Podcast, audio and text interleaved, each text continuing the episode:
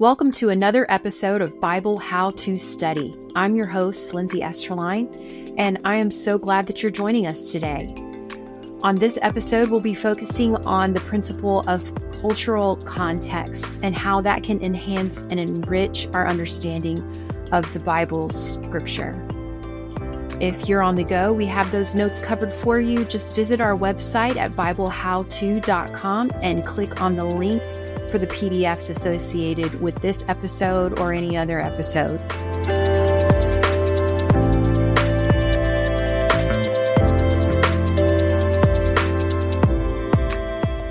I would like to welcome Dr. Philip Samaan, Professor Emeritus of Applied Theology at Southern Adventist University and author and preacher of Christ's Way Ministry. So, welcome and thank you for joining us, Dr. Samaan. Thank you for inviting me. Wonderful. So, today our big question has to do with cultural context and how we understand cultural context of the scriptures and how that might enhance or change our understanding of a particular passage that we're reading. So, why don't you briefly tell us why you're so uniquely qualified to speak on this topic? Well, because I taught the course, Life and Teaching of Jesus, for decades. I always thought of writing a book about the culture of Jesus and how to understand his parables, miracles, ministry in the Middle Eastern context. Also, I was born in that part of the world, so I understand the culture, I live the culture. So I finally wrote a book about it entitled the Middle East Messiah, Cultural Insights into His Life and Ministry. And uh, now I use it in my lectures, my classes, and many people use it in their ministry to enrich and deepen their understanding of Christ. Awesome. I got me a copy here and I've got it tabbed up. So so we'll I'm we'll sorry, I should have autographed a copy and sent to you as a gift. That's all right. I've got it covered. Okay. So is there a particular so we've got a lot of cultural context if we think about the entire bible because you know america is such a young nation and and so american western culture in general it seems far mm-hmm. removed from middle eastern culture but then on top of that we've got thousands of years removing us right so sometimes we just don't know what we don't know. Is there a particular passage of scripture that you wish people understood the cultural context? Yes, uh, yes.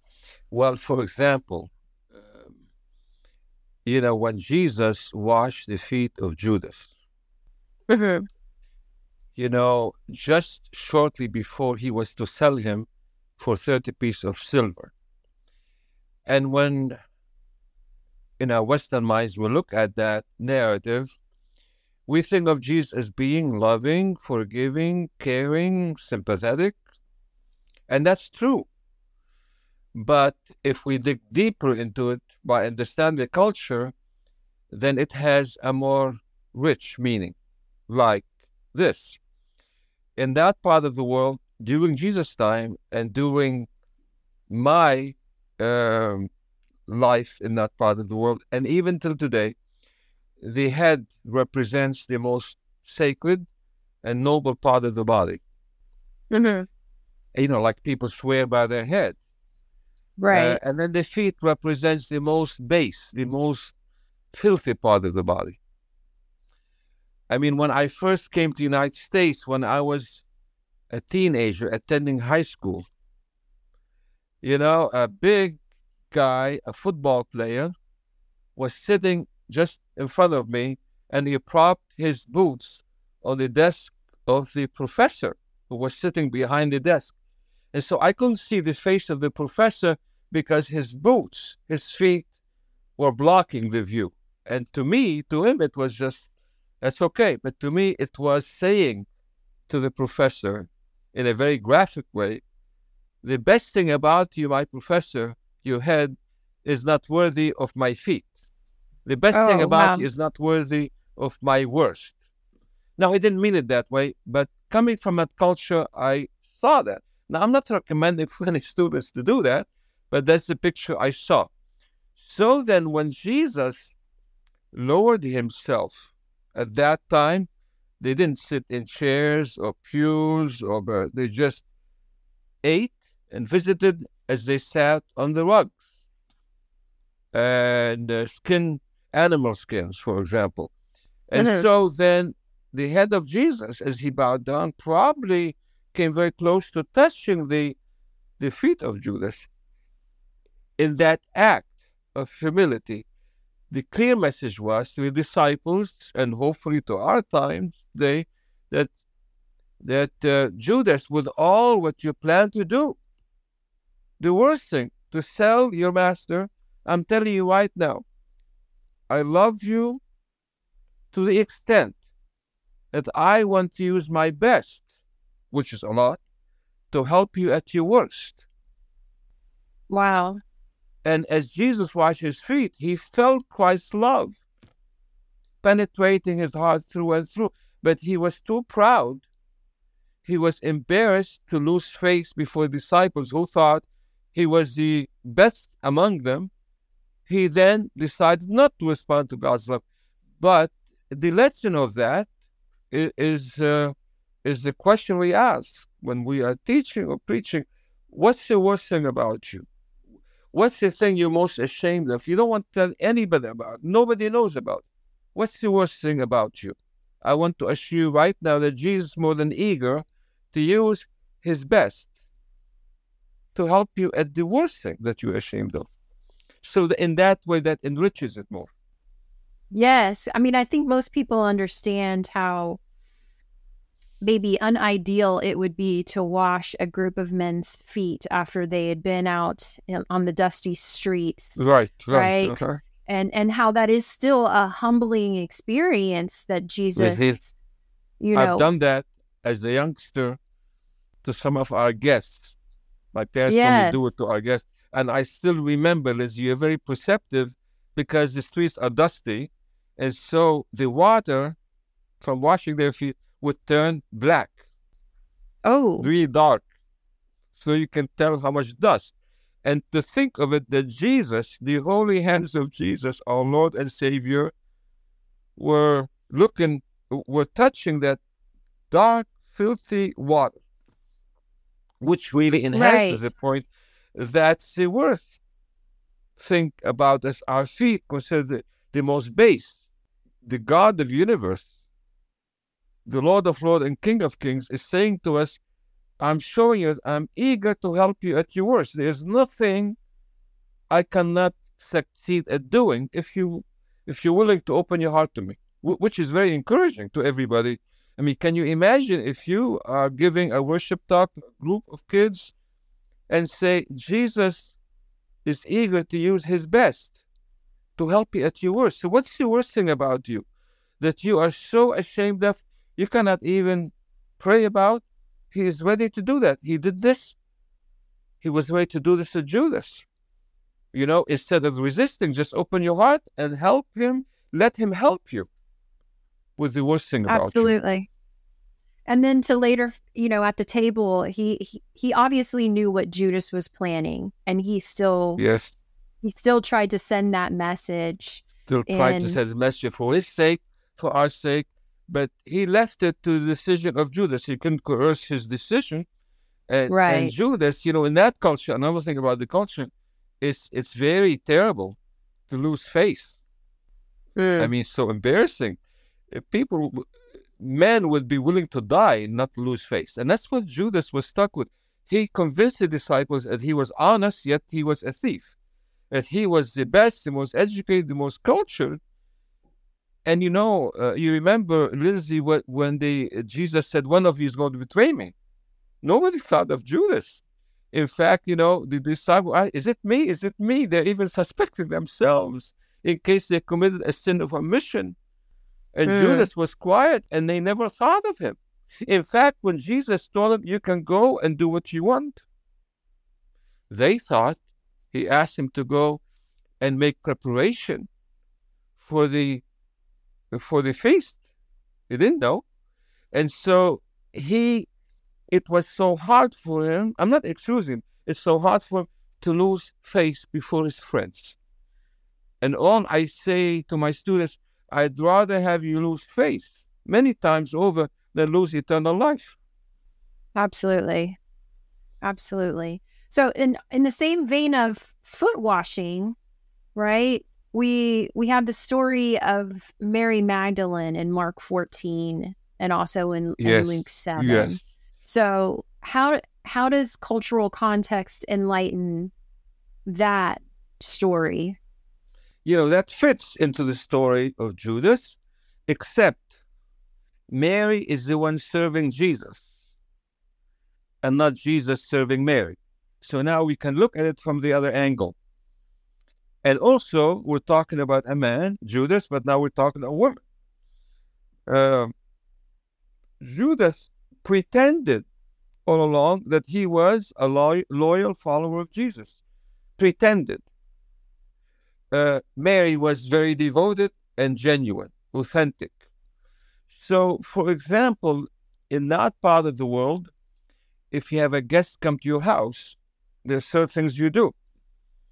Uh, first of all, you give them a kiss on the cheek. Mm. Secondly, you put few drops of olive oil on the, on their head. Okay. We don't do that. It looks kind of strange. No. The third thing we do is we wash their feet. And this will show them they're really special friends.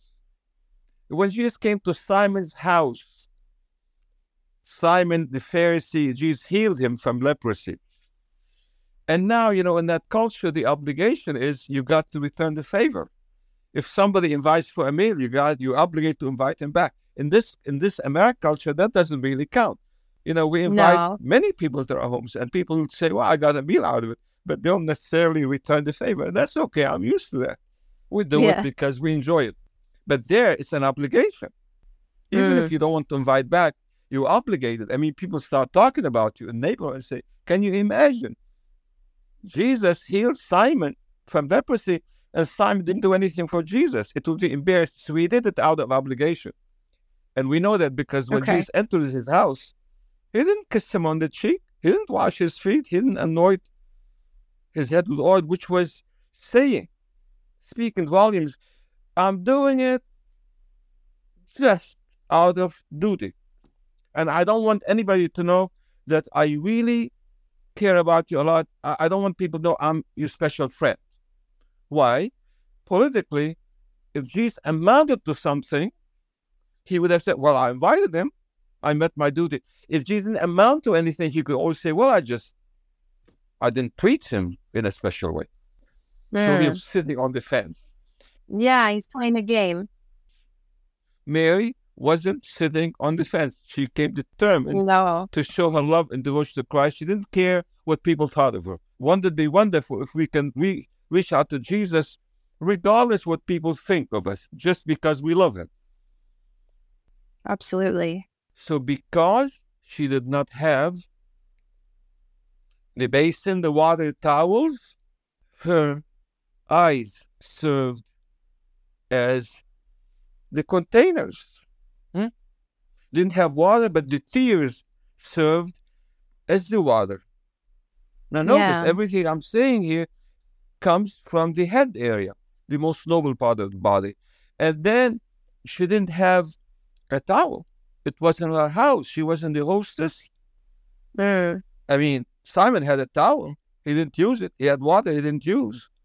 Mm. And then she didn't have a towel, but her long hair, which is the honor of a woman, honor for women, in the head area served as the towel. And that's why Jesus contrasted. If you look at the narrative carefully, he contrasted. He said, and she smothered my face with kisses. From the time I arrived here, and and so you know, and the lips, the lips are on the face area. So there you got it. The the the eyes, the tears, the lips, the hair. We're talking about four things here, all from the head area, saying to Jesus, I want to use my best to serve you at your feet. She didn't even feel worthy of doing that because even at the beginning of the story, when she entered the house, she was talking to Jesus behind him, not face to face. In other words, she didn't practice what we call today, you know, uh, eyeballing him. Hmm. Today in the Western culture, we want people to look us in the eye. Right. Because we they need to come across as honest. They're not hiding anything. But in that culture, to come to Jesus and look him in the eye for her as a woman would have been too much, like she wasn't worthy. So she talked to him not eye to eye, but behind him, because she didn't feel worthy of being in his presence. Oh wow.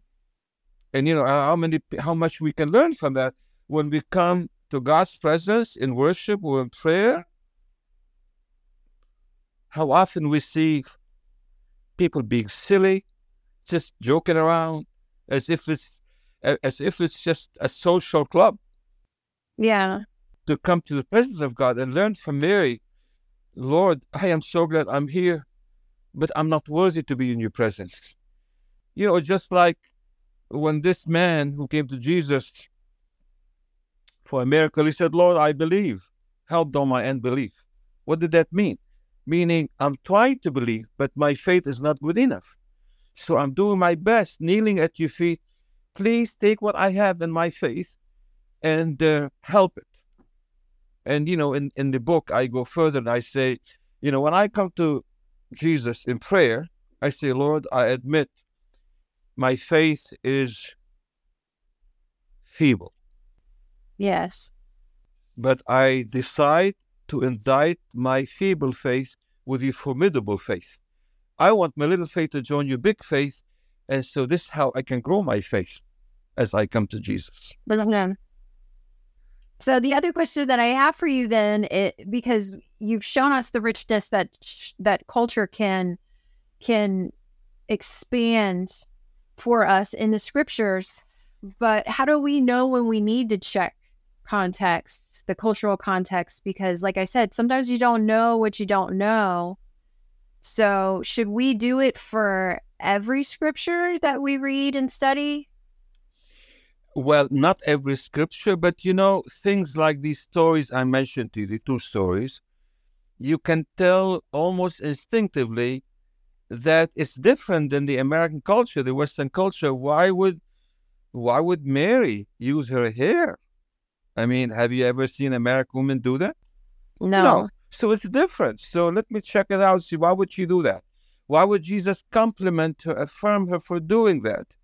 Um, you know, um, for example, uh, would would a leader, would a very important person who has thousand employees, very high position, lower himself and wash the feet of his workers? No. Mm. So then this is not according to our culture. So we know from the context it's a different culture. So we'll find out, do some research, find out what's the culture. Uh, why would Jesus think of Mary that way? You know, okay. and, and remember when she came, it's interesting that Jesus, the Bible calls him the Lamb of God, slain from the foundation of the world. Very interesting. And a lamb was fragrance before it was sacrificed, representing Jesus. And Paul Ephesians 5 1 and 2, he says, Jesus loved us so much, and he walked all the way to the cross to give himself as a sacrifice for a sweet smelling aroma. Very interesting how he associated his sacrifice on the cross with sweet smelling fragrance. And that goes back to Mary's experience mm. when she broke that alabaster box. Okay. At the body of Jesus, on the body of Jesus, and sweet fragrance came forth and filled the whole household, the whole house of Simon. And Simon couldn't hide it anymore. If you show your love to Jesus, you cannot hide it. People Mm. have to smell the sweet fragrance, not only his house, but the sweet fragrance of the gospel fill the whole world. You cannot hide it. But then you see the broken alabaster box, the broken jar represent the body of Jesus that was broken on the cross. Oh, sweet okay. fragrance of nard came forth, filled the whole house, and sweet fragrance of the gospel came forth from the cross to fill the world. So that's some of the symbolism. Yeah. So understanding symbolism is going to go hand in hand with the culture as well, because you've got to you've got to understand where those symbols are coming from. And Jesus even uh, uh, affirmed that by saying, whenever the gospel is preached, whenever the gospel, the good news diffused around the world, mm-hmm. this experience of Mary would be told in remembrance of her. And that's why Jesus said, She came ahead of time to anoint my body for burial. That's what he said literally. And what did he mean by that? Ah, she came ahead of time. You know, that teaches a lesson uh, to show kindness and love for people. Let's do it while they're living. Because in this culture, sometimes, you know, um, people might, older people might be in a nursing home, hardly anybody calls on them, they're lonely. Yet when they die, a lot of flowers, a lot of ceremony, whatever we do. And whenever I conduct a funeral or a memorial service, I, in my heart, I say, why didn't we show a lot of that before they died? Yeah. So Jesus knows that. He says, she came ahead of time to anoint my body. And so, what can we do as followers of Christ to reach out to people, our loved ones, our friends, ahead of time to show kindness? Right it's really hard to take one aspect or one principle of Bible study and, and divorce it from another principle because they they all go hand in hand in helping you to explore the depths of what what God has put into his scripture for us to find. And and so I, I wanted to focus on the the one principle of culture because I wanted to highlight how important it is in in the deep understanding of the message that God has for us in some of these stories. But you're you're right. I mean there's it's it's so hard to look at those those kinds of stories and say well I'm going to I'm going to ignore this other idea. Very interesting example. And that is the saying of Jesus. It's harder for a camel to enter the eye of a needle than for a rich man to enter the kingdom of heaven. Yes, you know how many I've commentaries I read that? Interpretations over and over again, and now in the Western world, what do we do with it? We we we we want to explain it away by saying, well, I think the gate of Jerusalem had side gates that a camel and his load can go through it. Was Jesus saying it's impossible for a rich man to enter the kingdom of heaven? Was he saying that? No. No, he was saying it's a challenge. It's possible, but it's difficult. It sounds right? very difficult, yes. Because the words that translated camel, you know, when you study Greek, Hebrew, other languages, then what happens is that one word in Greek or Hebrew, Aramaic, Chaldean, Arabic, can have different meanings. Right. And so let's could have two, three meanings. And then how do you decide? The context decides. And what's the context? The context Jesus talking about needles and sewing and a thread a camel, if you take a test where you have to match different things together, a camel doesn't match with a needle. No. Right? Okay. The meaning determined by the context is not just a camel, but it's a thick, thick um, thread. Thick thread. And so my dad would say to her, Are you trying to to take this thick thread and make it enter the Alpha Needle? She said, Well, if I try hard enough, it's possible. Yeah. And she would narrow it, narrow it, narrow it. And I was observing this as a child. And finally, she put the end of it there and she pulled it, forced it inside. And she did her work of sewing. Yeah. And and what was was Nicodemus rich? Rich. Mm. Was Joseph Arimathea rich? Rich, yes, very rich. Did Jesus save them? Are they going to enter the kingdom of heaven? Yes. But it was a challenge. How many members of the Sanhedrin entered the kingdom of heaven? I mean, it was very hard. They're the ones who decided to crucify Jesus. Yes. So, so when you when you look at it in its context, then it becomes easier to understand. It makes more sense. Uh, you know, don't you, rich people in this country? Well, you know, not maybe the one percenters in America, but I do know some people. But who- I don't mean the ones who are close friends of yours. But in general speaking, you know, of rich people. oh yes, Uh, you mean I know of Jeff Bezos, right? But Bill but he Gates. would give them hope that they could be saved, right? Oh, absolutely, yes. And that's what Jesus was saying. If we insist it is a camel and we choose the one interpretation of the other two, trying to force the other needle, we're just sending the message, hey, rich people cannot be saved. I mean, I mean, we have here, we have here Little Debbie. Have you heard of Little Debbie? yes, the the snack cakes. Do you uh, have you ever tried it? A long time ago, yeah. When used I to was a visit kid, us it here was it was a staple in the lunchbox. The reason I'm mentioning that is because the McKee family is rich, Hmm. Yeah, makes sense. but they donate a lot of money Mhm. to God's work around the world. To Southern Adventist University, they just built a park for families and kids to enjoy in Collegedale. I don't know how much it costs, but it's just a gift to the community. So, you can be rich, but you can be saved, depending how you respond to God's offer. But many rich people are so caught up in the blessings of God, they forget about the blesser. Right. God's well, we gift do that. sometimes can shift people's attention away from the giver. Absolutely. I don't think we need to have the kind of money that the McKee family has in order to lose sight of the giver sometimes.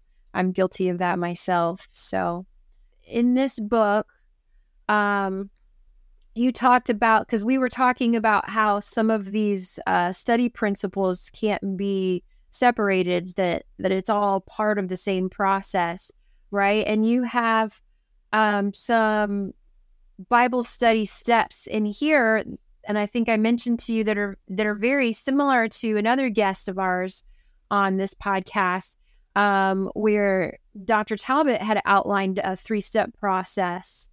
And um, and you have a three-step process as well. And i just wanted to point out uh, to our listeners that if they were to grab a copy of this book which is which is a, a great book because there's so mon- much in here that And- would and help this is- guide. We ran away from the old edition. Yes Lindsay, i got you're an so old young. Why do you hold on to the old edition? I should send you the new one. one it's you just the green, and cover this though is the content is the still good edition. yeah yeah, okay, the- hold on to it. But but when I see you, I'll give you the new one. okay Anyway, wonderful so so so in the book, I, I have I have presented two disciplines in this particular chapter you're referring to about how to taste and see that the Lord is good. You see, Bible study should be tasteful, mhm. should be delicious. The Lord invites to taste Him and know Yes. He's good. Okay? Because often, what do we do? Often, we like to focus on testing the Word of God, but not tasting it. okay We, we focus on discussing the Word of God, but not digesting it. Mm. We focus analyzing the Word of God to death, but not assimilating it so it becomes a part of our being. So yes. that's the focus here. And I call that relational Bible study. Often people study the Bible to find the right text, to show somebody wrong or right. Now I'm talking about how to enhance our relationship with Jesus. So I call it relational Bible study. Okay. And so if we're looking at a story from the life of Christ. Mm-hmm. And so then there are certain questions we ask. And psychologically, they help to build up our faith in Jesus. Some people meet for a Bible study, prayer meeting, whatever. And the first thing they talk about is what? All the problems they have. Mm. How life is difficult and discouraging. And the more they talk about it, the more they become discouraged. Right. And I say in the book, the first step is to ask the question. Let's say the story of Jesus stilling the storm on the Sea of Galilee. We're all familiar with that. Right. From the Gospel of Mark. The question we ask, the first one, what does this story tell me about Jesus? Mm-hmm. Why? Because we want to fill our minds with Jesus so that we can relate to life better. Like, you know, the score says, turn your eyes upon Jesus 1st mm-hmm. and the things of the earth will grow strangely dim. Yes. And like we're told in the book Steps to Christ, turn your eyes away from self and focus on the Savior. There's so much of self today. It's high time we focus on the Savior because there's only hope and life in the Savior. And so I ask the question, what does it teach me about Jesus? Before I ask questions about others, let's talk about Jesus first. Yeah. And so then in my spiritual diet, I have the, uh, some answers to say, oh, what does it teach me about Jesus? Oh, he is he is bigger than any storm I'm facing. You know, to let this sink Amen. in. I mean, what what what storm are you facing? Oh, it's huge. It's too big. Oh, but Jesus, the captain of your life, is bigger than the biggest storm you face. He yeah. can handle it. See that now your faith is beginning to be built up. Oh, Jesus also doesn't abandon ship. He's a good captain, doesn't abandon ship during a storm. So when you go through a storm, Jesus doesn't abandon you. Mm-hmm. Like some friends do. Right. You know, you face a crisis, they leave you. Jesus never leaves you when you're in a storm. He's a good captain. I mean, th- then I list, you know, seven, eight, nine things. Uh, Jesus doesn't blame the disciples. He does not focus on the problem. He focuses on the solution. He stretched forth his hand and said, Peace be still. Uh, and, you know, in the book, I mentioned like seven, eight things. Mm-hmm. And as we dwell on these things about Jesus, what happens?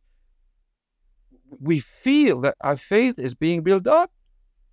And then the second question is, what does it tell me about the characters in the story, in the situation, disciples?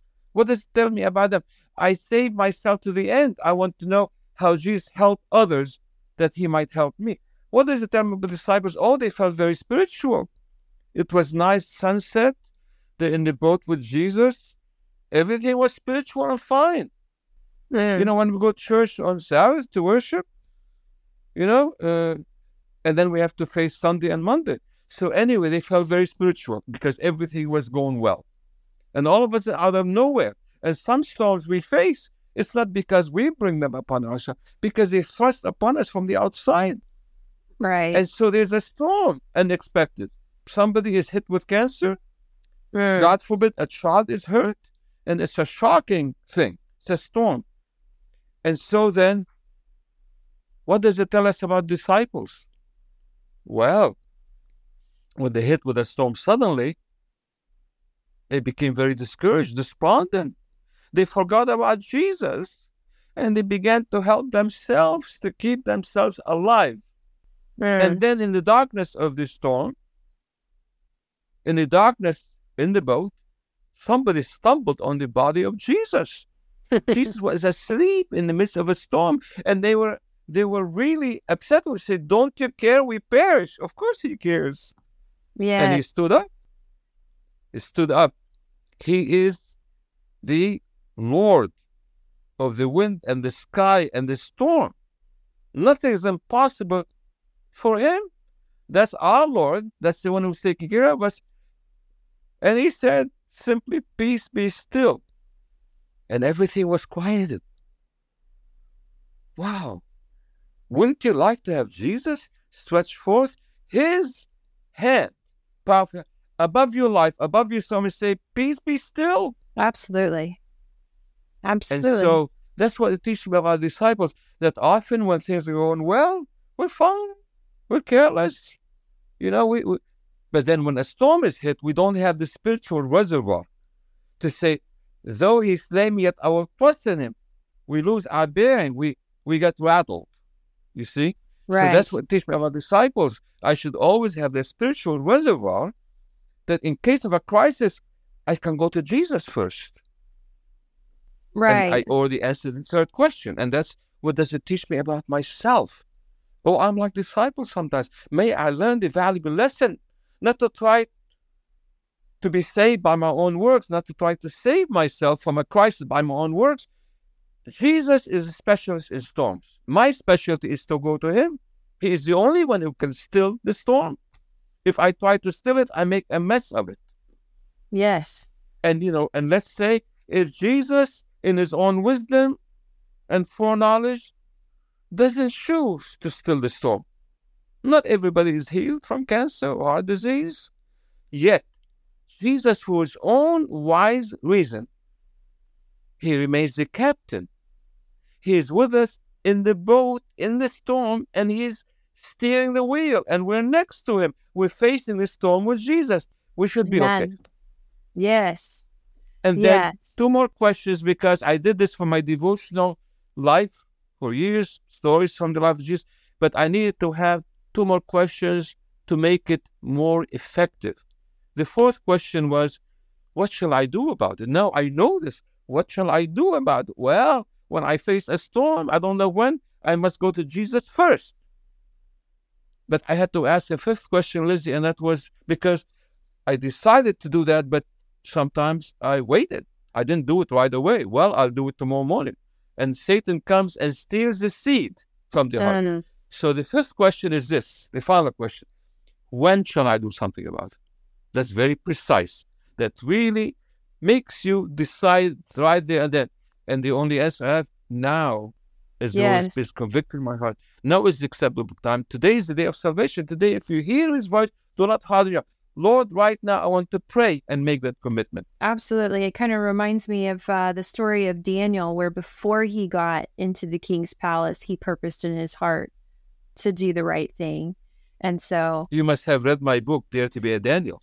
That's the first chapter. Yeah. You don't well... need to read it. You all know all about it. I have a book called Dare to be a Daniel Empowering the File Remnant, focusing on Daniel's character, not so much on prophecy right how to emulate Daniel's example.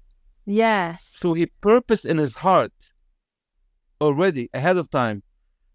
He is not like a student who comes to my office, oh, Dr. Samaan, I blew it.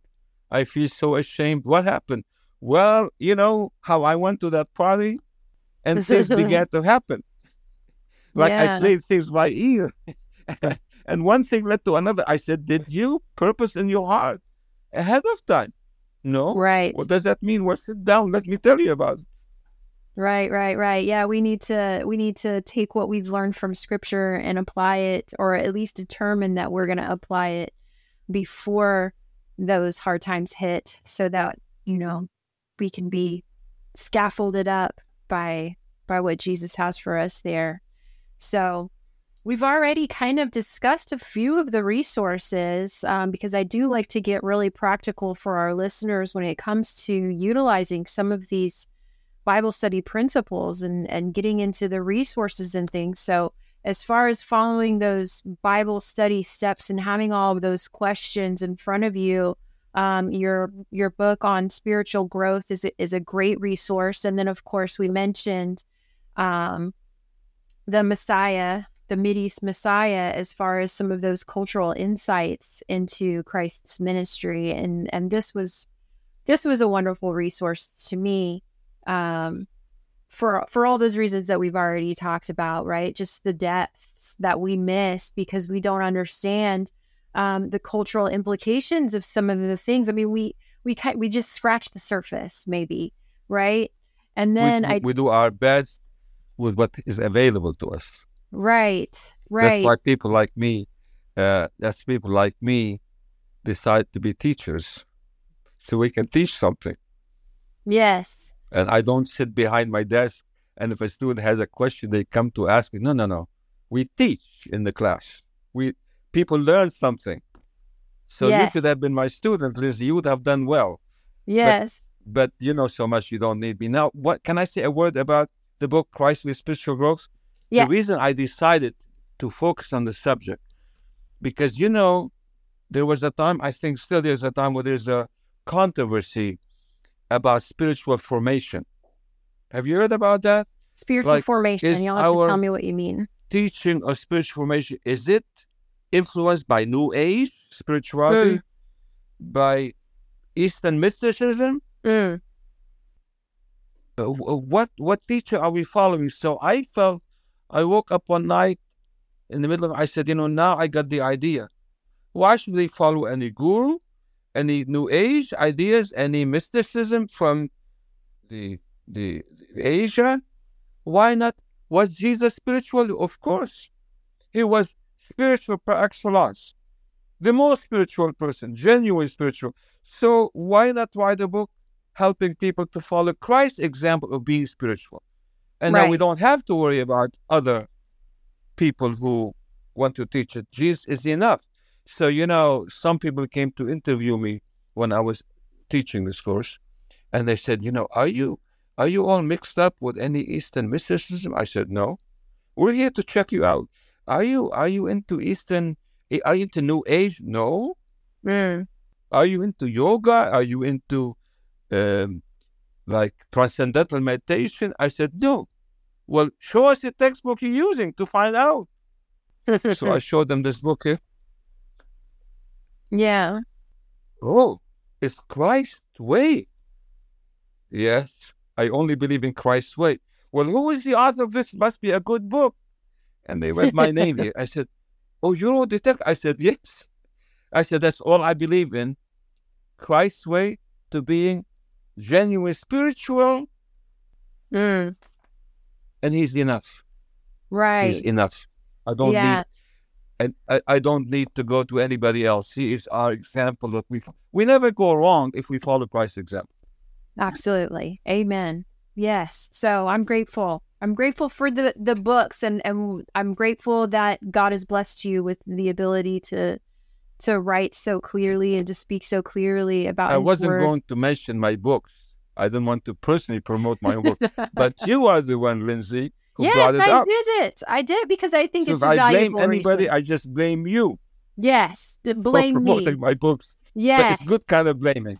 Yes, and I've got another one that's not yours, but this big bad boy right here. This is just the Old Testament version of the background commentary, mm-hmm. right? And It's so a you good can reference, very good reference. Yes, it's it's kind of like a dictionary inside of of Mhm. verses and all the background information that you could you could want and I've I found that valuable. People can Google it, you know, online, enter certain words, and they'll get some references. Right, but you know, I there's just so much on Google sometimes and you and you it just requires you to Yes, it requires you to check sources um when when you're So why not make it simple? Why not make it simple? Yes. Simplify, simplify. Therefore, you just you just go to my book Absolutely.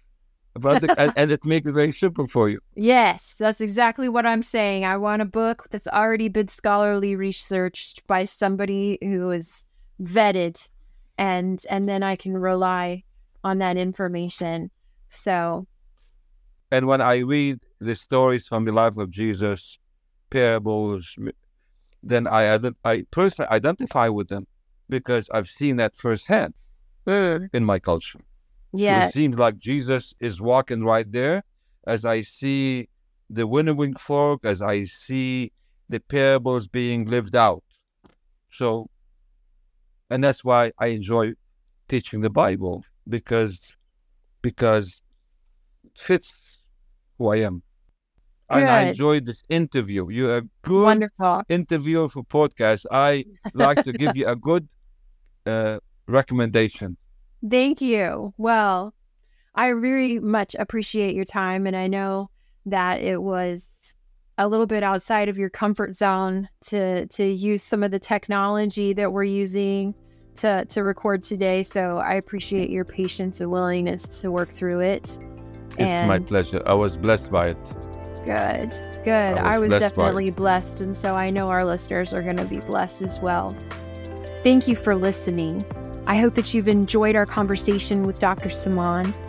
Please like and follow so that you'll be notified of our future episodes as we post them. And don't forget to visit our website at BibleHowTo.com to learn how you can support our ministry.